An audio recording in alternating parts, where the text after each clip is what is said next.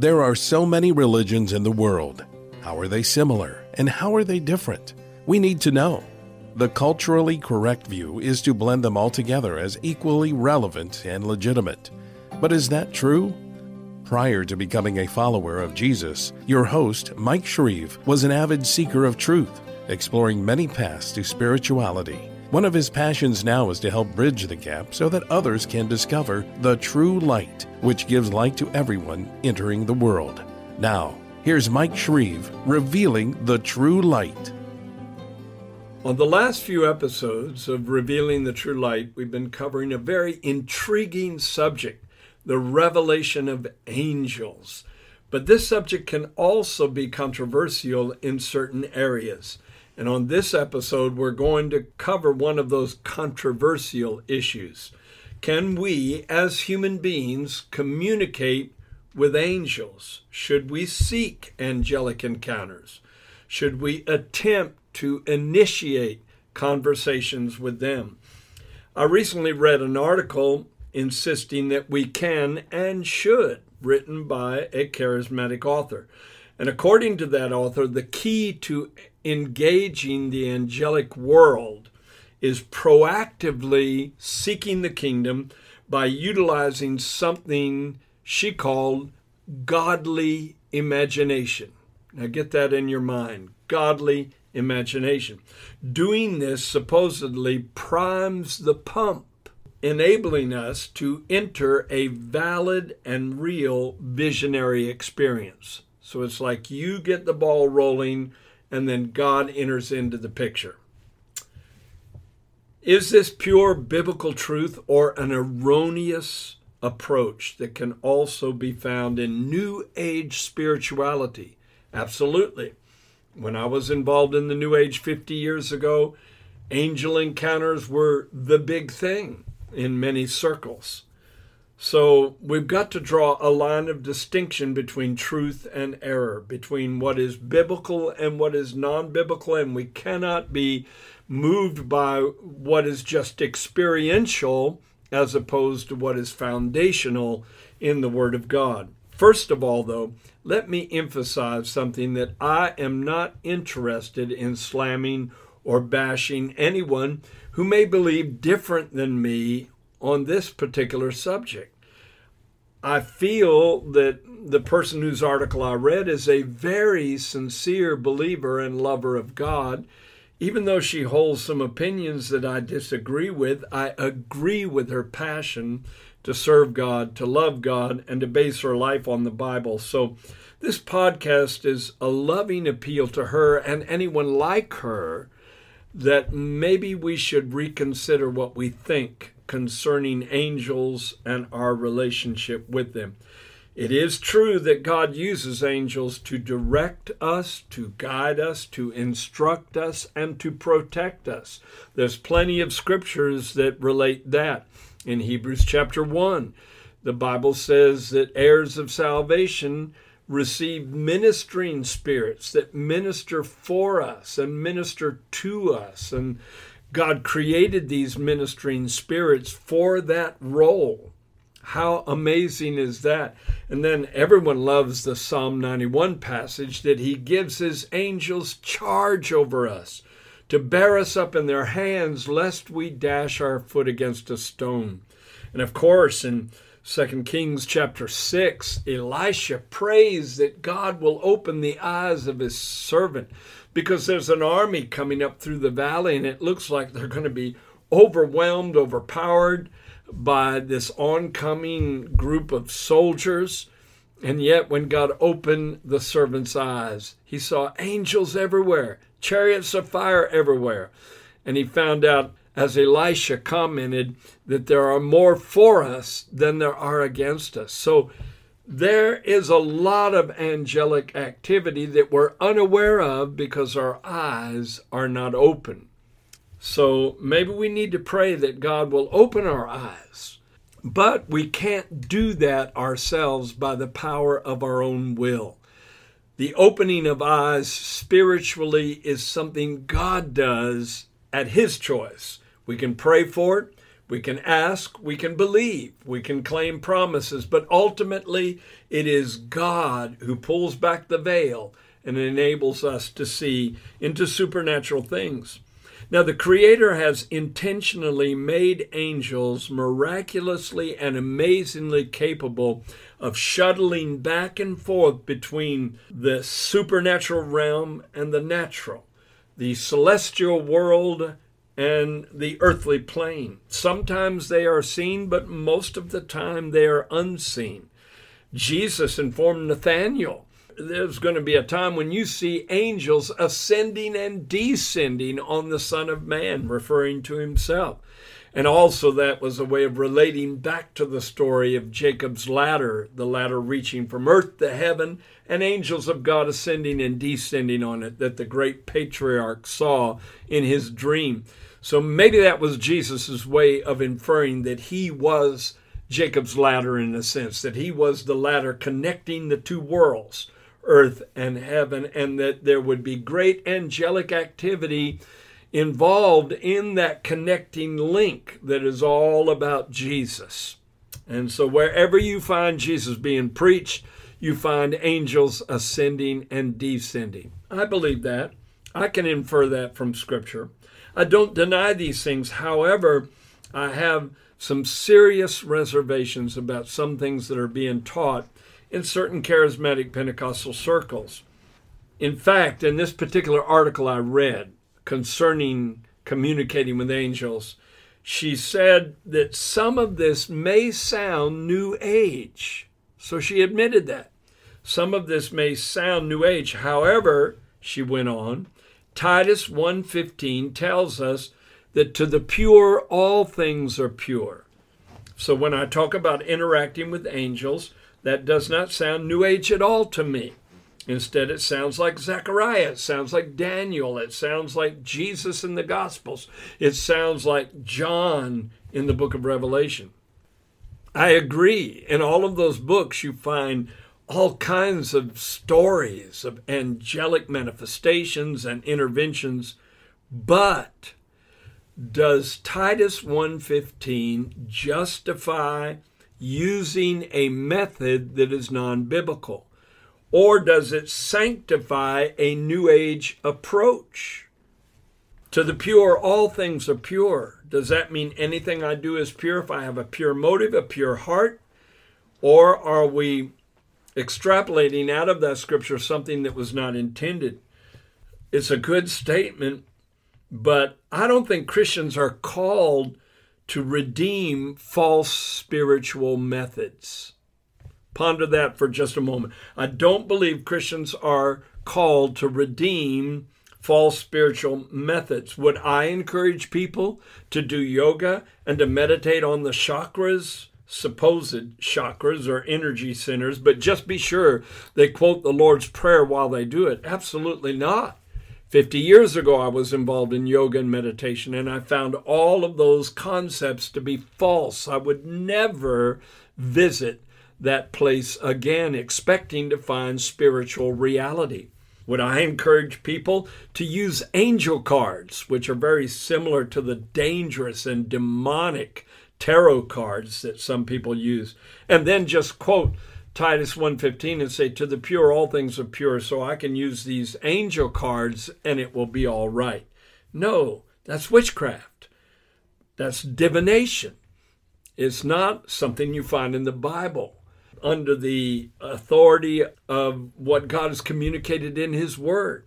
Would I attend a seance and then try to contact my dead relatives and justify my behavior by saying Titus 1:15 says to the pure all things are pure so, because I have a pure heart in this matter, I can contact someone a thousand times no, because the Bible very clearly speaks against necromancy, which is attempting to contact the dead. And the reason God forbid his people to involve themselves in that is because he wanted to prevent them from spiritual deception. He wanted to keep them from being under the influence of demonic spirits that would lead them astray. He wasn't trying to deny them a legitimate experience. There's a veil between the realm of those who have passed on and the realm of those who are living in the natural world. And you can't just decide to penetrate that veil. And there's a veil between you and I and the angelic world, and you cannot make the decision on your own to initiate an angelic encounter. It's not scripturally sound to do that. Well, the question is asked in this article that I read where does God say not to initiate angelic encounters? We know that we can't build an argument from scriptural silence. That was the logic. That we cannot build an argument from scriptural silence because there's no place in the Bible where God expressly says that we cannot initiate an angelic encounter. But there's no place in the Bible that says we can initiate an angelic encounter. Not that I've found. Oh, you can kind of twist scriptures to seem like they might be saying that, but there's no place where it's very clearly spoken that we can. I would insist that that neither of those uh, is really supported by a lot of scripture that in detail describes what is or is not allowed but there are plenty of scriptural references we can draw from and reach some sound conclusions. Also, under that particular heading, it was offered that pastors are only mentioned once in the Bible. Did you know that? The word pastors is only mentioned once in the Bible. At least that's what the article said. It's not true in the King James Version, anyway. It's not true. But angels, according to the writer, are mentioned 365 times. Does this mean that we should not initiate conversation with our pastors since there's no verse that tells us we can do that? Well, that's kind of a strange line of logic. If we are allowed to initiate conversations with pastors, then we're allowed to initiate conversations with angels. I don't think that point A and point B have a straight line in between them. Pastors are human, or at least they're supposed to be. Unfortunately, we are, with a lot of human like struggles and feelings and emotions. But angels are not humans, they're celestial beings. And so there's got to be a different set of rules between the two. You don't attempt to jump into a conversation with a cherub just because you decide to.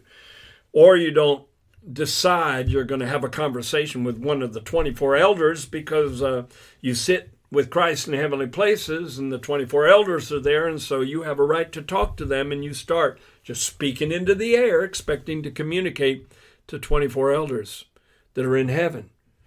No, I believe the persons who think they can do that are walking into dark deception. I do want to mention, though, that the English word that is translated pastors in Ephesians, where he talked about how Jesus ascended on high and he gave gifts to men, and among those gifts are apostles, prophets, pastors, teachers, and evangelists. Well, the, the uh, word translated pastors there is poimen. And it's only found one time in the New Testament, in Ephesians chapter 4, but is found eight other times in the New Testament translated shepherd. For instance, the shepherds that were there in the fields the night the angel came and announced the birth of the Son of God. That's that word poimen, translated pastors in Ephesians 4. Or when Jesus said, I am the good shepherd. That was the word poimen. He could have just as easily said, I'm a good pastor, because a pastor is supposed to be a shepherd, and a shepherd is someone constantly aware of the condition of his or her sheep. So that's a mute point as far as this particular argument is concerned, because I don't think you can compare communicating with pastors with communicating with angels that's just not a logical sequence of thought. Now, this is an important and interesting point. that is made in the article that I read, and I'm quoting, I'm quoting right now. In fact, God tells us to resist the devil and to cast out demons. And these are direct scriptural commands to speak with angels, as Satan is a fallen angel. We seem to have no trouble with spiritual warfare, which is essentially an angel focused ministry. We have focused exclusively on the fallen instead of the faithful, and should give at least as much attention to God's holy angels as well. I thought that was a very interesting point, and I concede it's a good point that we have no problem initiating a conversation with the demonic powers that are infesting the soul of a person or with Satan himself if we happen to have a confrontation with the devil himself. And I don't believe we can initiate conversation with the devil himself because I don't believe he's around every one of us all the time. He's not omnipresent. There's over 2 billion people in the world. And if every one of them is holding a conversation with the devil, and thinking that the devil is communicating to them, they're self deceived because Satan cannot be over 2 billion places at once. He'd have to be omnipresent and omniscient. But we are told to rebuke the devil, or to resist the devil, rather, and he will flee from us. I've had one really powerful visitation where Satan came to me. And I say powerful because it was powerful in the way the Holy Spirit moved on me in that encounter, but I didn't initiate it. It was in the middle of the night. I woke up and there Satan was standing at the foot of my bed. I was paralyzed. I couldn't do anything. I couldn't even talk. And thank God the Holy Spirit came to my rescue and I felt the surge of God's power flow through me as I rebuked the devil. Now, he didn't look like people say he's supposed to look. He didn't have red skin, a pitchfork, he didn't have horns, he didn't have a long red tail with a pointy end to it. He looked very handsome, swarthy, dark complexion, dark black hair, long black cloak. And the Holy Spirit spoke out of me. Even though I couldn't open my mouth, I heard the sound of my own voice in this vision. It was a God given vision. I did nothing to initiate the experience. And in the vision, I heard the sound of my own voice say, I conquer you, Satan, through the precious blood of Jesus. It is impossible for you to win. Up until that point, he had a smirking grin on his face as if to say, I have authority over you and you can't say or do anything to resist me. But when I mentioned the blood, this look of terror came on his face. And then the Holy Spirit rose up in me again, and I said, I conquer you, Satan, through the precious blood of Jesus. It is impossible for you to win. And that's when his eyes started melting into his cheeks, his whole face started melting into his neck. And I said it a third time, even more forcefully and more powerfully. And his whole head melted into his chest, and then his chest melted down into his legs. And I never saw him again. Never have seen him again. It's it's been over 25 years now. Think of that. So, yes, I talked to a fallen angel, to Satan, and it was a vision from God, or at least it was a visionary experience that God got involved in. So, I do not negate the fact that people can have these experiences, but once again, I wasn't probing around in the spirit world trying to have some kind of experience. Demons invade people's lives at their will. That's different. That's much different than angels who are motivated by God's will. See, yes, we are commanded to cast out devils, cast out demons, take authority over them, engage with them until we drive them out of people's lives. But they're trespassers. And we're called of God to do that, and we're commanded by God to do that, but we are not commanded by God to initiate conversations with angels. Now, here's another point that was made in the article. Initiating angelic conversation was done by several biblical heroes. Scripture declares angels encamp about us and guard us in all our ways, so they are always with us. And that's actually out of the Psalms where it says, The angel of the Lord camps round about those who fear him to deliver them. And that may or may not be talking about angels as a group, the, the host of God, because it's in the singular. The angel of the Lord camps round about those who fear him. And so that's very likely a term for the pre incarnate Christ in that particular psalm. Uh, just like it was in the burning bush with Moses. The angel of the Lord spoke out of the bush and said, I am the God of Abraham and Isaac and Jacob. And so that was no ordinary angel. It's the Hebrew word malach, which is translated angel and messenger. But sometimes it refers to the eternal image of the invisible God, the image of the Godhead, who was not known as Jesus then, but that was the pre incarnate Christ. But anyway, these men spoke to the angels with them first. Now, her point in this article is that all of these men initiated a conversation. Now, I'm not going to go into all these scriptures, it would take way too long. And I really want to bring this to a close pretty quickly. But I am going to give you the scriptural references, and they'll be in the notes that are associated with the podcast on cpnshows.com. So you can go there and get the scripture references, and it will be included in an article that I have on the website. But these are the biblical individuals that supposedly initiated a conversation with angels. Zechariah, in Zechariah chapter 1, verse 7 through chapter 6, verse 15, that whole section of his book is one angelic encounter after another. And she states that in Zechariah 1 9, he talked to the angel first, but it was in a visionary experience that he did not create himself. He was given that visionary experience by God.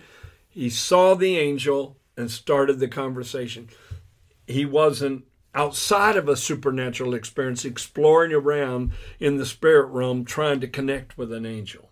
He didn't uh, initiate it that way. Then Daniel, Daniel chapter 7, verses 15 through 28, chapter 8, verses 13 through 27, chapter 9, verses 20 through chapter 10, verse 21. These are extensive angelic conversations in the book of Daniel. And supposedly, according to the article, he initiated the conversation first is true that in the visionary experience he had, he spoke first and then the angel uh, responded. But again, he wasn't doing anything mystical or esoteric in order to have an angelic encounter. It came at the will of God. John the Revelator, the same thing in John uh, in John's fantastic book, the Book of Revelation, encountered an angel in chapter 10, verses 9 and 10, and initiated the conversation and interaction with the angel. He spoke first. But again, John wasn't trying to have an angelic encounter. It was part of the vision that God gave him. Abraham saw three men coming his direction, and in that case, those men were angels assuming a human form. And I believe the, the third man, there were two angels that afterward went to Sodom to rescue Lot. I believe the third form was the Lord Himself. Again, a Christophany or appearance of Christ in the Old Testament. Anyway, he spoke to the angels first, but that was an interruption in his life unexpectedly. He wasn't trying to have a spiritual experience. All of a sudden, he looks up and these beings are walking his direction. Sure, he spoke first, but that doesn't mean he entered into that experience by the power of his human will. It was God's will. And then, of course, Lot. None of these Bible characters were doing anything focused on contacting angels when these visitations took place. They were either unexpected interruptions or they took place during a bona fide vision from God. And when I say bona fide, a lot of what people say are visions from God are self created. So they were in a, a bona fide vision from God, either a waking vision or a night vision, which is a dream from God. But never did they try to make it happen through something called godly imagination, which is what I'm going to get to next. This is where I get really uncomfortable because I think this is where people can get really deceived. And I'm not trying to be mean or critical I'm concerned. I'm very concerned that there's false teaching going on in the body of Christ with regard to angels. Now, listen to this statement, and I quote from the article John used his godly imagination to precipitate a visionary encounter in Revelation chapter 4. In Revelation 3:20, Jesus shows him a door. And then the vision ends and he is no longer in spirit. So, in order to get in spirit and begin having another supernatural vision, he uses his previous vision as a stepping stone. And we see this in Revelation 4, verse 1, as John decides to picture a door using his godly imagination. He is not in spirit. This is not a vision. Then, after he primes the pump, God takes over and in verse 2, we see that he is again in the Spirit. At this point in verse 2, his godly imagination is transformed into a supernatural vision. The door disappears, and now God is showing him the throne room. I don't know where you get that from those verses. First of all, chapters and verses did not exist in that book originally. That didn't happen till much later on. So there's no division between the two chapters showing some kind of transition. Also, the way we prime the pump spiritually is to imagine something supernatural or angelic, and then the imaginary blends into reality. I don't accept that.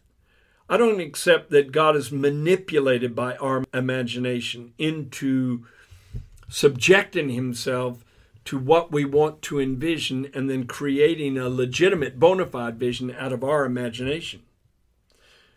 Practices like that are setting people up for deception. I was in a charismatic group at the beginning of my walk with God. I told you I'd mention this at the end. And we often tried to see in the Spirit we'd have prayer meetings five hours every night, and we were constantly asking each other what we saw in the Spirit. And we would close our eyes and be praying in the Holy Ghost and praying in tongues, seeking God and peering into the spirit realm. You're setting yourself up to create imaginary things that are not necessarily from God. We expected it, but a lot of the prophetic utterances we gave proved to be wrong because we were just joyously but wrongly dubbing them communications from God. We we thought we were seeing things, but hey, I can just mention some. Close your eyes right now, and I can say the word banana, and you see a banana in your mind. Human imagination is very capable of creating the most fantastic kind of images that we can then dub, Thus saith the Lord. I'm very careful about what I say, Thus saith the Lord to. And I believe there's a lot of error in the area of angels. You hear people say, Oh, there's an angel in the room. Well, sometimes I truly, sincerely believe that I sense the presence of an angel in the room. My wife has had an encounter with an angel that took on a physical form. I told that in the last episode. Fantastic story. You should listen to it. I've never had an encounter with a physical angel. I have seen an angel in a dream, and I got a communication from God that was powerful. But even though I felt the presence of angels maybe during a meeting where people were getting healed or supernatural things were happening, I never tried to see some 10 foot figure in front of me and then try and describe it using my human imagination to prime the pump. I don't think that's a safe way of doing things. So let me sum it up. It's taken longer than I expected. Can we communicate with angels? Yes, we can.